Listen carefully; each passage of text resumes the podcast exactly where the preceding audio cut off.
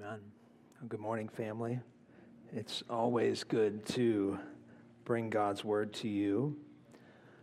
This morning, uh, we are taking a break from our study in Matthew's Gospel. Last week, we began the first of five weeks studying our five identities as a local church.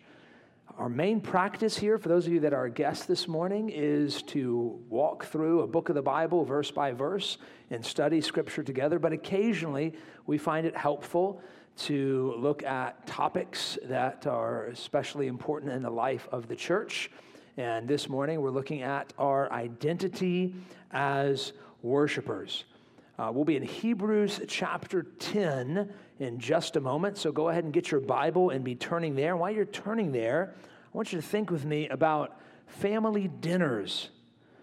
Family dinners matter. Uh, researchers have shown that the time tested tradition of a family gathering around a dinner table without a TV on, without devices out, family gathering around a dinner table, talking to each other, has a host of positive benefits. Researchers have found that dinner time conversations are proven to increase vocabulary in children even more than reading books out loud to them. Do you want to know the, the easiest way to predict high achievement scores among middle and high schoolers? The number one thing is not the time spent at school or the amount of time they spend doing homework. The most important indicator is the family's mealtime habits. Additional benefits of family dinner include things like a, an overall healthy lifestyle, a reduction of symptoms in various medical disorders, decreased anxiety, lower likelihood of high risk teenage behaviors like smoking or binge drinking or marijuana use. Uh, these benefits, just a few of those benefits, have led one Harvard professor to conclude that family dinners are the most important thing you can do with your kids. Family dinners matter more than many people think. I can tell you at our own home, as we gather around the table every night for dinner, we, uh, we laugh, sometimes we cry, we encourage each other, we pray together, we hear from God's word, we pick on each other, and sometimes we eat our food, we spill things, and we clean it up.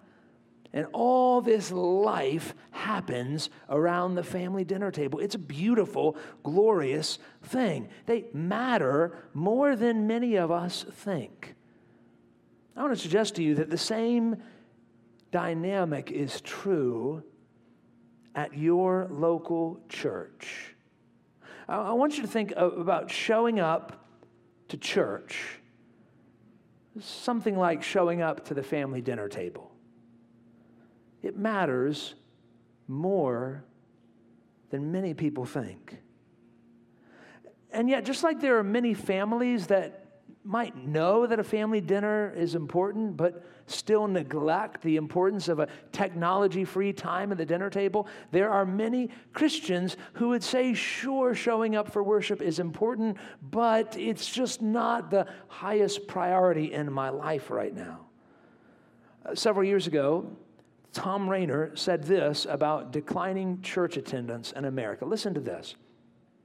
The number one reason for the decline in church attendance, number one reason, here it is, is that members attend with less frequency than they did just a few years ago. Interesting.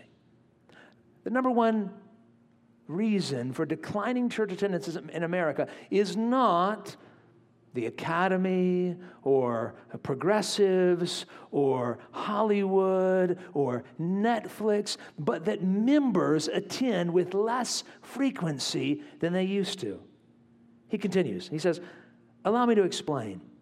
If 200 members attend every week, the average attendance is what? 200. Very good. We're good at math. We're just getting started. Don't worry. He continues. But if half of those members miss one out of four weeks, guess what the average, average attendance becomes? 175. Now, I didn't do that math in my head. Don't be impressed. I'm just quoting Thom Rainer. He says, No members left the church. Everyone is still relatively active in the church, but attendance has declined by over 12% because half the membership changed their attendance behavior slightly. Most Christians, I would say most of you in this room, I'm preaching to the choir this morning, we agree that showing up matters. But far too often, our actions speak louder than our words. So this morning, with God's help, I want us to recapture a theology of church attendance. That's what we're going to look at in our text in Hebrews chapter 10, beginning in verse 23. And the book of Hebrews was written around AD 60, early AD 60s, to show Christians the supremacy of Christ. So if you read the book of Hebrews, you'll see that Jesus is better than angels, Jesus is better than Moses. Jesus is better than the priests. He offers a, a better covenant. He gives himself as a better sacrifice. And on and on the book goes, but it's not merely enough to admit that Jesus is better than all these other things. The writer of Hebrews wants you, Christian, to hold on to your hope that Jesus is better, to persevere in hope. And that's what he's getting at in our text in Hebrews 10, verses 23 to 25. Let's look at it together. Let us hold fast the confession of our hope without wavering. For he who promised is faithful. And let us consider how to stir up one another to love and good works, not neglecting to meet together as is the habit of some, but encouraging one another, and all the more as you see the day drawing near. With God's help this morning from our text, I want to ask and answer three simple questions about church attendance. Three simple questions. If you're in this room and you're a follower of Jesus, here's my prayer for you that you would hear this and you would respond by, by evaluating your own life, your own faithfulness to local church, whether that's PBC or somewhere else, and you would respond as the Lord leads you from His Word. For those of you in this room that aren't followers of Jesus, you're kind of in the awkward place of sitting in at a family dinner and listening to us talk to each other. This text is written primarily to Christians.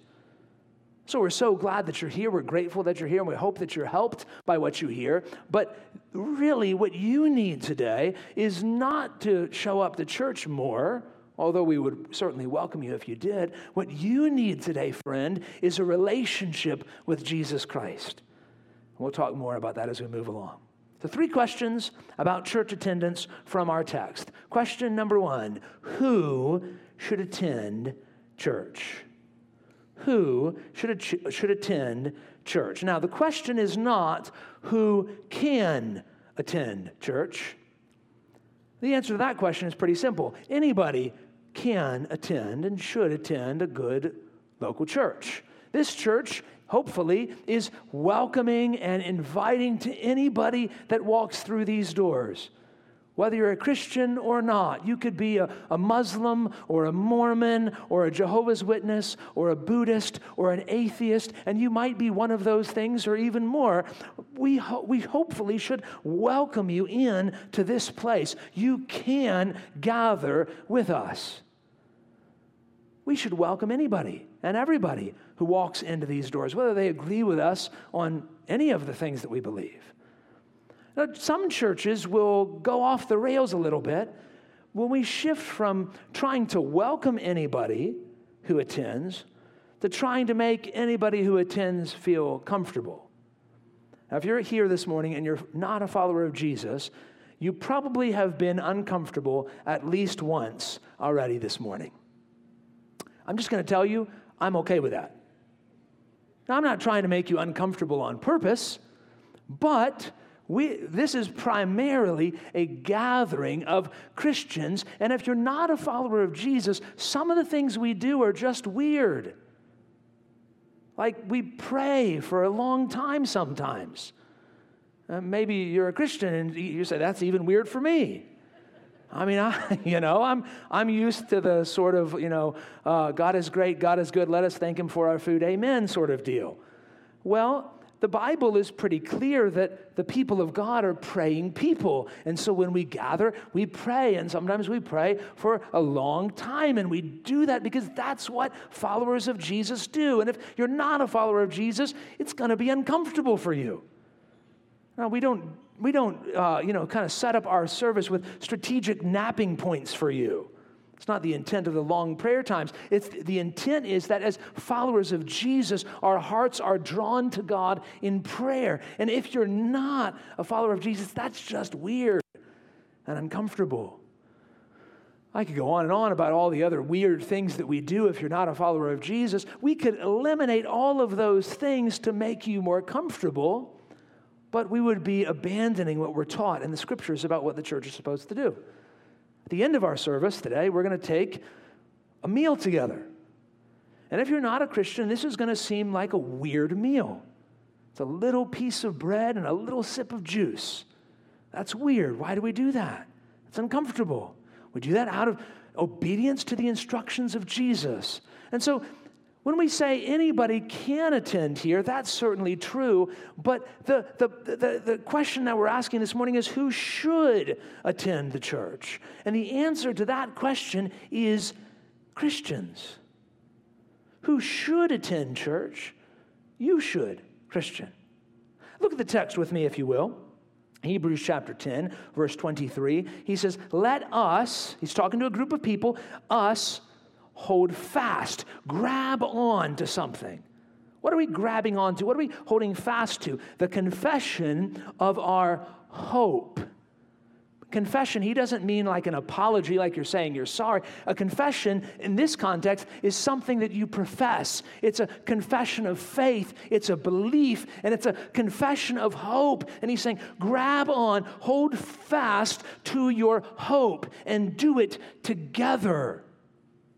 This is a call for Christians to grab on to the truth of the gospel where our hope is found and not let go. So, what is the confession of our hope? It's the good news of the gospel. Here's the gospel really simply.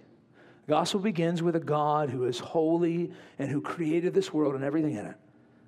He exists. He's real. He's holy. And He created this universe. He created this incredible, glorious, magnificent cosmos and all that's in it. And the pinnacle of His creation was a man and a woman named Adam and Eve. They were created to reflect His image, to live like mirrors, to show the rest of His creation what He is like. And yet, our first parents, Adam and Eve, the first humans, failed miserably.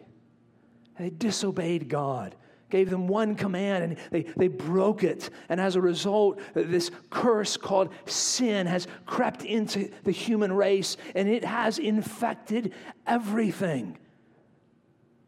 Our brother Sam illustrated that this morning. He, he prayed a prayer of confession, and, and you know, seven, eight minutes confessing one sin. That's just one.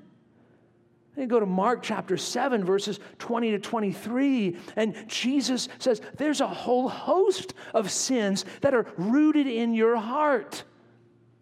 You sin by not doing the things that you should do, you sin by doing the things that you shouldn't do.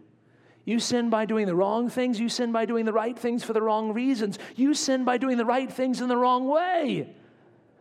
And you sin by doing the right things in the right way and then getting proud about it.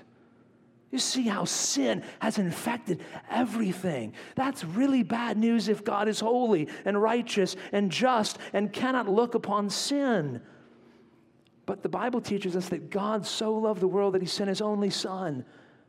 Jesus Christ came to this earth, lived a sinless life, never sinned the way that we do, died a sinner's death on a cross, and rose from the dead so that whoever believes in him can have everlasting life. That's the confession of our hope. That's what we believe in. And the writer of Hebrews is saying, Hold fast to that. If you believe that, grab onto it and don't let go. And you are the people, you are the ones that he says must not neglect gathering together. So, our answer to this question who should attend church? Christian is you. You. It is you, dear Christian, who must faithfully gather with the people of God not your agnostic neighbor, not your Muslim coworker. Of course, they're welcome to attend, and hopefully, if they did attend, we would welcome them and love them. But it is you who must. It is you, Christian. Uh, let's move on to our second question this morning. Why? Why should we attend church? Kent Hughes said this about this topic On the most elementary level, you do not have to go to church to be a Christian. That's true. You don't have to go to church to be a Christian. But he continues, you don't have to go home to be married either. But in both cases, if you do not, you will have a very poor relationship. Married folks in the room, you don't have to go home to be married, but it's recommended that you do. You don't have to talk to your husband or wife to be married, but you should. You don't have to come to church to be a Christian, but if you don't, there's something really, really wrong. There are benefits to gathering with God's people. Let's consider three. I could give you a bunch of these, but let me just limit myself to the three that are here in the text. Three benefits of gathering with God's people from this text. Number one, when we attend church, it helps us hold on to hope. Look at verse 23 again. Let us hold fast the confession of our hope without wavering. He says, hold fast. And then he goes on to how you hold fast, and that is by not neglecting to meet together. So, by gathering faithfully with God's people, by attending church regularly, by not neglecting this, we hold on to hope. We could say one of the fruits of faithfully gathering with God's people week after week, one, month after month, year after year, decade after decade, is that you have a greater grip on hope. John Owen, in his commentary on Hebrews, says this Whatever reserves men may have in their minds that they would still continue to believe in Christ, though they attended not in these assemblies, God regards it not. In other words, you could say, hey, I don't have to go to church to keep believing. Do not be deceived. God is not mocked. By God's grace, I have been in ministry in some form for almost 16 years. And in that length of time, I've seen tragically many people fall away from the faith that they once professed in Christ. Probably you have too. People that once said, I'm a Christian, say, I am no longer. Can I tell you what? In every single instance, every single one, the person falls away from God's people first, and then they fall away from faith in Christ. Do you see how gathering together faithfully helps us hold on to hope. You, you might say, I, you know, I don't need to attend church to keep hoping, but you'd be wrong. If your hope is leaking this morning, dear Christian, it could be because your grip on God's people is loosening. If you sow a loose grip on God's people, you will reap a loose grip on gospel hope. Christian, if you want a strong, deep, rich, vibrant faith and hope in Christ, then you will grab onto his people. It helps us hold on to hope. Second reason in the text is that it provokes you, gathering faithfully provokes you to love and good works. Now, we usually use that word provoke in a negative context, like quit provoking your sister, right? This is, this is a good, positive kind of provoking. Look at verse 24. Let us consider how to stir up one another. The KJV says, provoke one another unto love and good works. When we faithfully gather, we stir each other up to love and good works. Consider a few ways that this might happen. Parents of young kids you go to pick up your children after the service or right before communion. We're going to do that today. Don't forget, you're going to pick up your little ones before communion. You go to pick them up, and man, they're frazzled, right? Like hair's going every direction, smoke's coming out of their nostrils, right? The face is red, and like, man, this was a bad day in nursery today. And you go to pick up your child, and you stop, and you say a word of thanks to the volunteers that cared, with your little one, cared for your little ones today. And you said, you know what? I know this is hard, but you've blessed my family today. Thank you. What have you done? You've encouraged them. You've stirred them up to love and good works. Or maybe right after you get into your seat on a Sunday morning, a man or a woman comes up to you and they begin talking to you and thanking you for the prayer that you led a few weeks ago. Say, you know what? That prayer of confession that you prayed, God has used that in my life to help me fight that sin. Thank you. What have you done? You've stirred up that brother, that sister to love and good works. Maybe a fellow church member is sitting near you, tears streaming down her face as we sing a hymn like this Through many dangers, toils, and snares I have already come. And you watch the tears stream down and you realize this is real to her. And she's still singing. I can sing too. Man, my life hurts right now, but I know what she's going through. And she's singing that the grace that brought me safe thus far will be the same grace that will bring me home. And if she can sing that, then I can too. What's happening? She's stirring you up to love and good works. Or just a few weeks ago in a sermon, I encouraged you to talk to somebody you didn't know after the service. I heard from some of you that you did that and took up that challenge, and new relationships were formed. What's happening? You're stirring each other up to love and good works. That's what's happening when we gather. Notice that this stirring up, it's a two way street. People stir you up, you stir them up. People encourage you, you encourage them. That's what happens when God's people gather. Number three, gathering faithfully helps us to persevere. Look at verse 25. Not neglecting to meet together, as is the habit of some, but encouraging one another, and all the more as you see the day drawing near. What's the day that the author of Hebrews is referring to? In many of our Bibles, it's capitalized.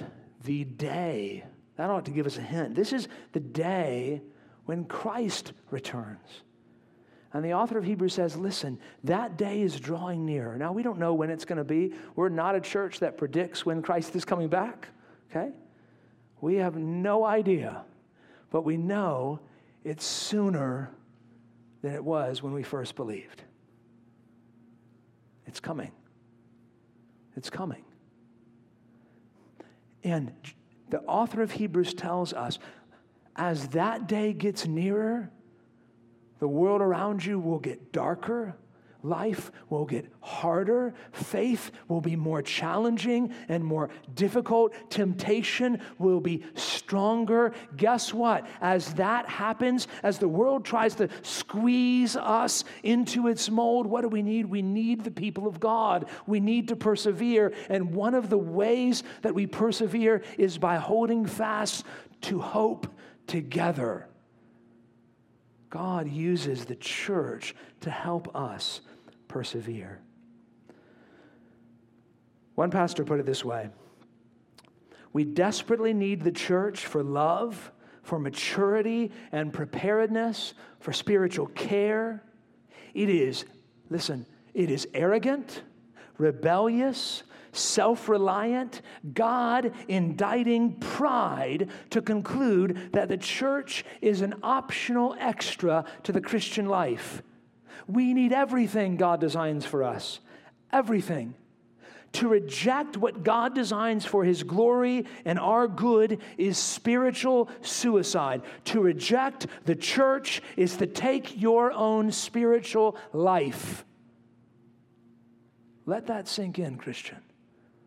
To reject the people of God, to forsake the gathering, is to commit no less than spiritual suicide. Kevin DeYoung put it this way The man who attempts Christianity without the church shoots himself in the foot, shoots his children in the leg, and shoots his grandchildren in the heart. It's always astonishing to me when Christians who do not prioritize gathering with God's people are astonished when their adult children reject Christ. Do you not see what we're doing here? If we want to persevere, we need the people of God. We need each other. That's the why. Final question to ask and answer this morning is how how should we attend church? Here's what I'm not going to tell you I'm not going to tell you how to dress when you come to church. Some of you are in suits, you look wonderful. Some of you have ties on, that's fantastic. Some of us are in jeans or in shorts, that's fine too. The Bible talks about modesty in dress, but does not say that we must dress up fancy to come to church. If you want to do that, praise God, that's wonderful. You don't have to. I'm not going to even talk to you about what time you should arrive. Now, some of you like to be here at 10 o'clock when the service starts at 10:30. Some of you like to come early for Sunday school. That's wonderful. Some of you prefer to come after the announcements. We're glad you're here too. We could talk about lots of different things, but let me just offer a few, I think, the most crucial principles about how to attend church. Number one, attend consistently. Attend consistently. Verse 25 again, not neglecting to meet together as is the habit of some. What does it mean to neglect the gathering? Once again, John Owen is helpful here in his commentary on Hebrews. He says there's two types of neglect there's total neglect.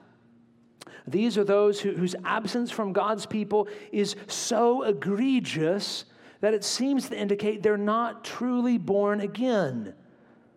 So, to, to put it bluntly, an able bodied member, by able bodied, we mean somebody who's able to be here but chooses not to be here. We're not talking about the, the sick or those that are on TDY or those that are away for college or those that are homebound. Those that are able to gather but choose not to and never darken the doors of the church.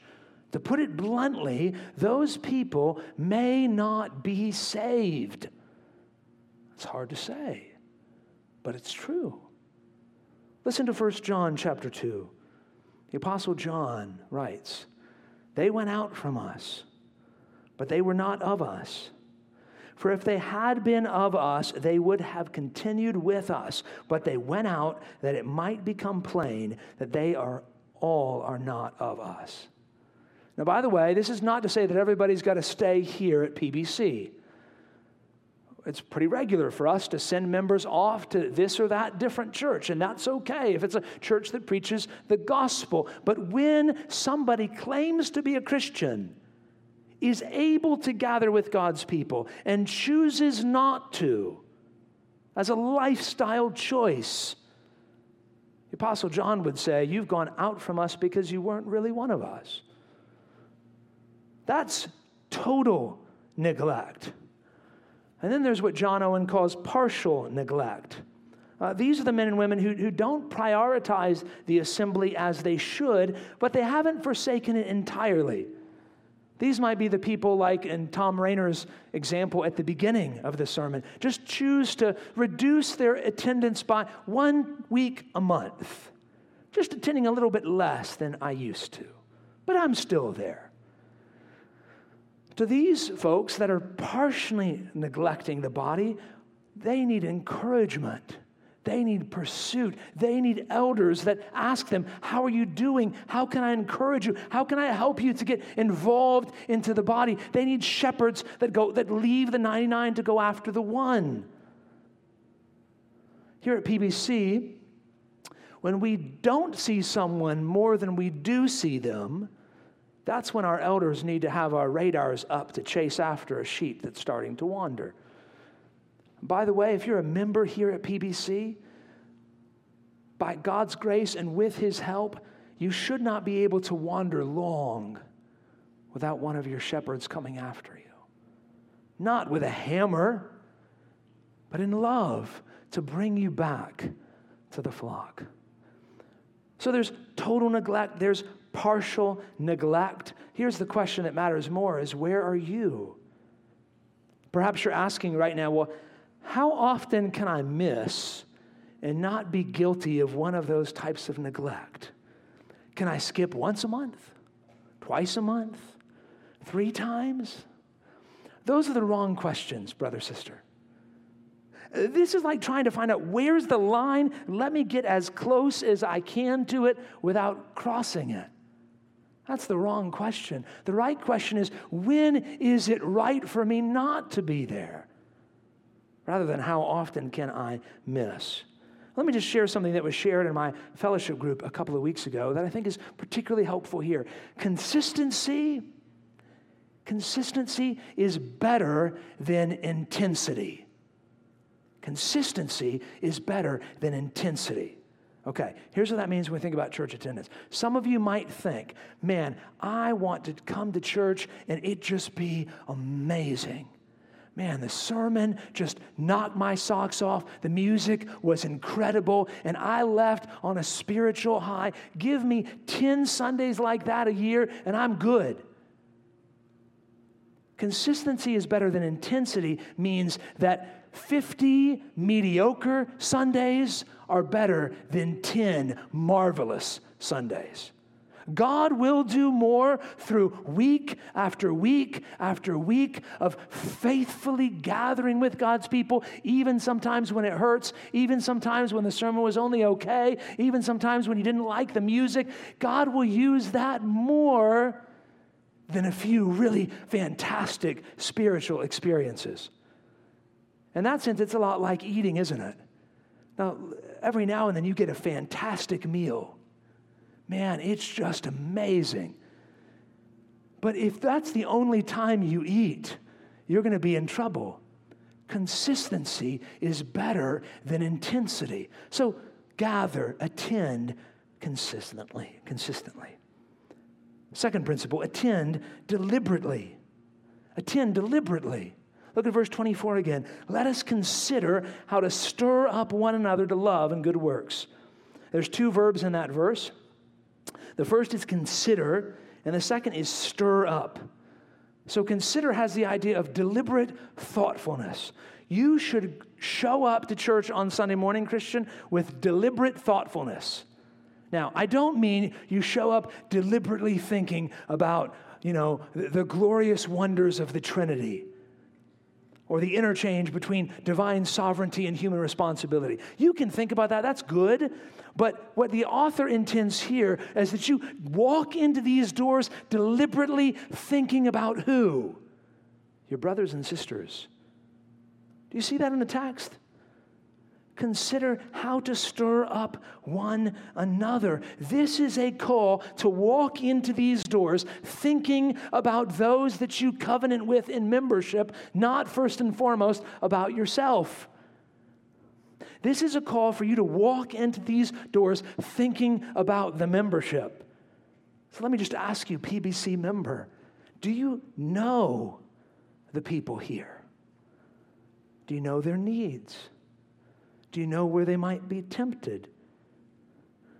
Do you attend church thinking only about yourself?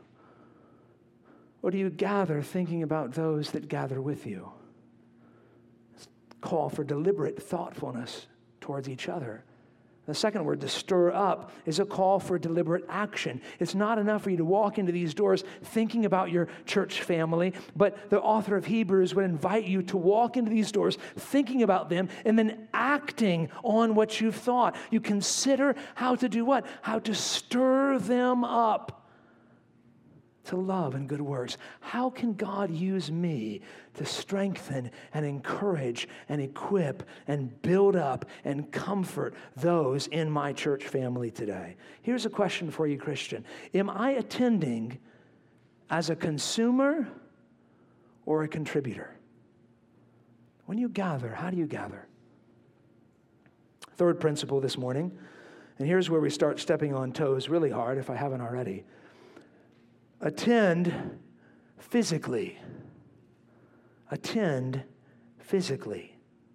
Verse 25, encouraging one another. Now, some of you right now are watching over live stream. Hello. We're glad you're watching. And we're so grateful for our ministry to have these services broadcast to those that can't be here or sometimes are traveling. And so watching online is the only opportunity to tune into what's happening on P- at PBC for the Sunday. Well, that's fine. But the encouraging one another that's supposed to happen in the local church cannot, I'm convinced it cannot happen effectively digitally, virtually. Think of all the ways that you can encourage physically that you can't encourage virtually a handshake, a hug, eye contact, a smile, a conversation, an arm on the shoulder as you pray together. None of those things can happen virtually. Let me just, let's do an experiment together. I hadn't planned to do this, but I want you all to stand up. Stand up for just a second. And I want our AV team, could you get the second verse to the uh, last hymn that we sang, How Great Thou Art? Can you get that on the screen for us? We're going to experiment about the beauty of physically gathering. Can we do this together? Okay, we got the words on the screen. Can you sing with me? And when I think that God, his Son, not sparing, sent him to die, I scarce can take it in that on the cross my burden gladly bearing, he bled and died to take away my sin. Then sings my soul my Savior God, to thee. How great thou art! How great thou art! My soul, my Savior God, to thee. How great thou art! How great thou art! Have a seat. Wasn't that wonderful? Other than being a little bit too high. Sorry about that. But listen, can I just submit to you? As wonderful as that was in the room, it was horrible on live stream. Guaranteed. Guaranteed. That's just one way that attending physically matters. It matters. You listen to me. You are more than your virtual avatar. Your body matters. Your vocal cords matter. Your physical presence matters. So, as often as it is possible, attend physically. Gather physically with the people of God. I am not saying, before I'm misquoted, I am not saying live stream is wrong. I'm not saying it's not sometimes helpful, but I am saying it is no substitute for this. It's not, it can never be. Number four, attend strategically. Attend strategically. I've heard pastors berate their members, sometimes even from the pulpit for not showing up to Sunday school, Sunday morning worship, Sunday night worship, Tuesday night visitation, Wednesday night prayer meeting, Thursday night small group, Saturday morning outreach, and more. Show up every time the doors are open or you've forsaken the assembly. I think that sort of thinking is misguided and legalistic and wrong. Just I'll just tell you off the bat, I don't attend every PBC event available to me. Okay? There are things that I just say no to, and that's okay. So we need to attend strategically. What sort of events on the church calendar should I prioritize and in what order? Let me suggest what I think are the top three things you should prioritize, PBC member. Number one, this this gathering. This is the main place where we use our spiritual gifts, where we flesh out the one another commands, where we celebrate baptism and the Lord's Supper, where we hear God speak to us in His Word. So prioritize this. Number one, if you can attend anything in PBC calendar, gather weekly with us on Sunday mornings. Number two, I would encourage you to prioritize members' meetings. That might seem strange to you, I'm going to hopefully explain why I think they're way more important than you think they are next Sunday. But once a quarter, on Sunday nights, we have a members' meeting. We have one next Sunday night. Here's my argument it's really hard. In fact, it's almost impossible for you to fulfill your job description as a church member if you don't gather with us for members' meetings as often as you can. So I would encourage you, church member, that's the second most important gathering of Poquoson Baptist Church, is our quarterly members meetings. Number three, I would encourage you to attend fellowship groups. Again, it might seem strange. You know, what about Sunday school or women's ministry or men's ministry or whatever? But fellowship groups are one of the main pathways at PBC for building relationships with the body. There are dozens and dozens and dozens of one another commands that you are called to fulfill in the life of the church. It's really hard for you to do that if you don't know anybody. Fellowship groups are just a way to get to build relationships within the local church. And number four, I would say, whatever you have bandwidth or time or desire for. So if you have the bandwidth, if you've got plenty of free time, you can come to Sunday school, you can go to women's ministry stuff, men's ministry stuff, discipleship groups, whatever. If you've got time for it, praise God, do it. If you, if, if you don't have enough time or bandwidth to do the other things, then just focus on the main three. We, we just need to attend strategically. Number four, attend joyfully. Attend joyfully. Imagine I said to one of the men after the service this morning, I love you, bro, but I can't stand your wife.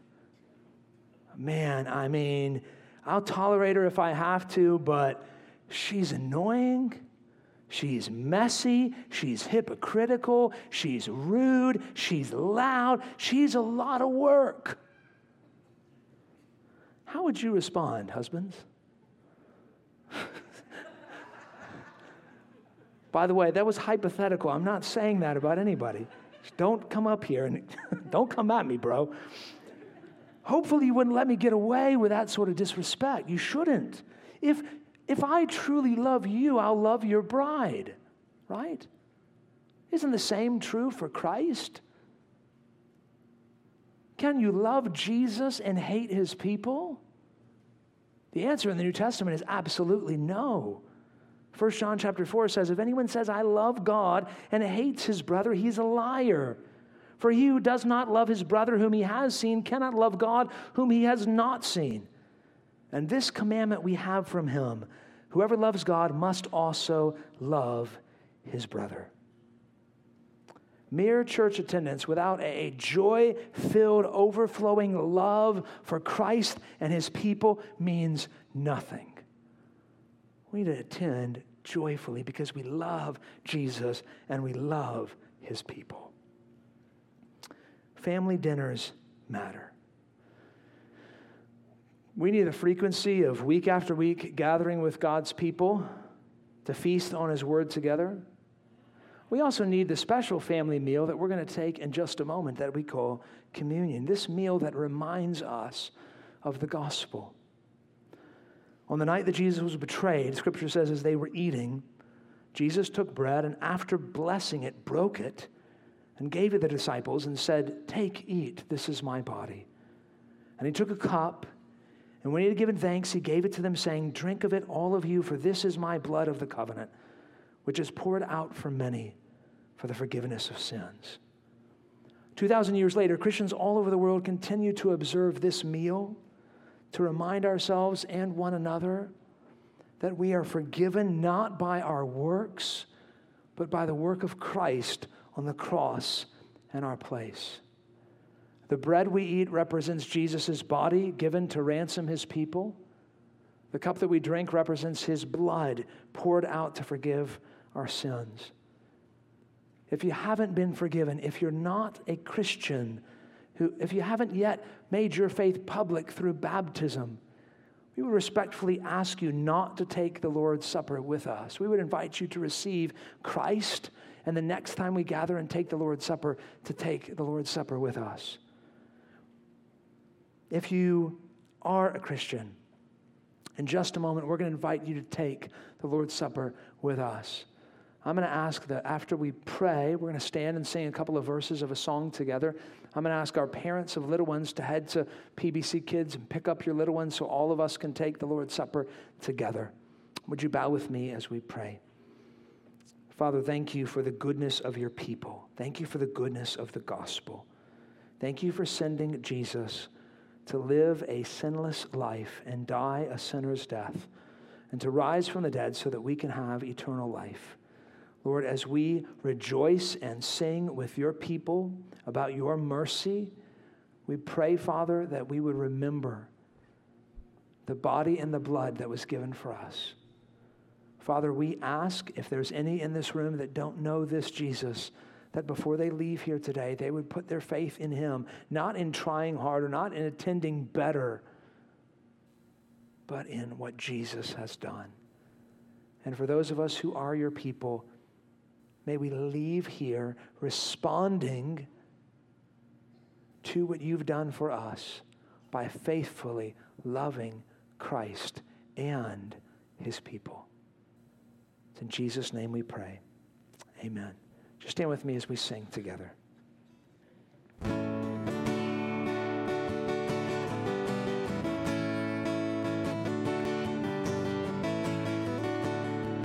Oh, church, arise and put your armor on. Hear the call of Christ our captain. For now the weak can say that they are strong in the strength that God has given. With shield of faith and belt of truth, we'll stand against the devil's lies. An army bold, whose battle cry is love, reaching out to those in darkness. Our call to war, love the captive soul, but to rage against the captor, and with the sword that makes the wounded whole, we will fight with faith and valor. When faced with trials on every side, we know the outcome is secure, and Christ will have prize for which he died, an inheritance of nations, and Christ will have the prize for which he died, an inheritance of nations. I invite you, if you will, to take your seats. I'm going to ask our elders if they'll come to the tables. Let me just explain briefly how we celebrate the Lord's Supper here at PBC. Uh, first, in just a moment, uh, you're going to have some time to examine yourself and pray. Uh, if there is sin that's unconfessed in your heart, Christian, we would encourage you to bring that to the Lord and then thankfully praise Him for His forgiveness. And when you're ready to come to one of the tables, you'll have a, a Jesus, that Jesus and you moment there in your chair as you pray and prepare yourself. A Jesus in others moment as you come to the table, gather around with some close friends and family, and one of your pastors will pray over you and pray with you. And then uh, you'll take the bread at the table and take the cup back to your seat, and we'll have a Jesus and everybody moment as the whole church together rejoices in the gift of Christ's blood shed for us. So please pray with me one more time, and then when you're ready, uh, come to any of the tables and we'll serve you. Father, we thank you so much again for the goodness of the cross. God, the, the injustice there that the sinless Son of God would, would die, and yet the justice that you would, through him and through his death, show mercy to your people. Help us to be faithful, to examine ourselves, to confess any sin that we've not brought before you. Help us also be, to be faithful to rejoice in the gift that you gave yourself for us. As we take the bread and cup together, Father, may we be drawn nearer to you and to each other. Remind us of your gift. Lord, we pray these things in Jesus' name. Amen. You come when you're ready.